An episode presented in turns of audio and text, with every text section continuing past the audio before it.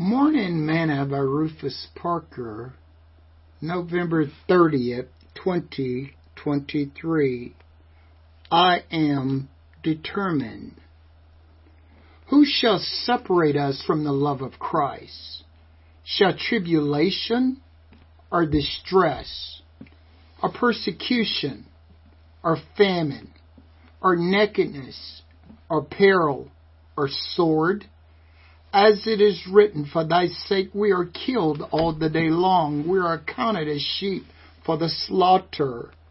Nay, in all these things we are more than conquerors through him that loved us.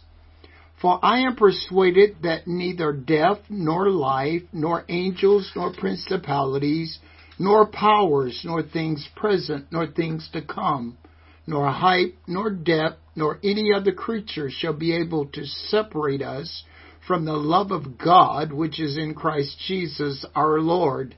Romans chapter eight, verse thirty-five through thirty-nine. Today's morsel. One of the greatest hindrances to determination is a lack of self-discipline. People just seem to give up too easily. For many, they have not developed the trait of contentment and perseverance. When I was a first sergeant in the Army, I would have some of my soldiers just drop out of the run because they didn't like running, or they was just plain lazy. But I quickly rectified the problem. The division's policy was that every soldier must be able to run four miles in thirty-two minutes in combat boots. So, to ensure that my soldiers met the standard, if they fell out of the run in the morning, I had them report to me at four thirty p.m. when everyone was getting off work.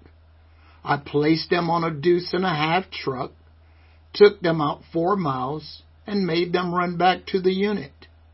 I did this daily until they disciplined themselves to meet the standard. It was amazing how it worked.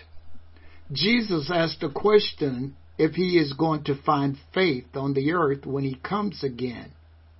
Is he going to find it in you? Is he going to find that you have held to the standard that he has set for you to receive your eternal reward? Is he going to find that nothing could separate him from you? Have you determined to hold out until the end?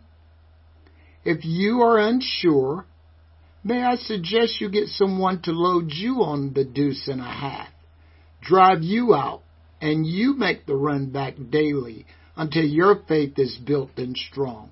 You don't want to miss out when Jesus come again. Sing this song with me today. I am determined to hold out to the end. Jesus is with me, on him I can depend. For I know I have salvation, for I feel it in my soul. I am determined to hold out to the end.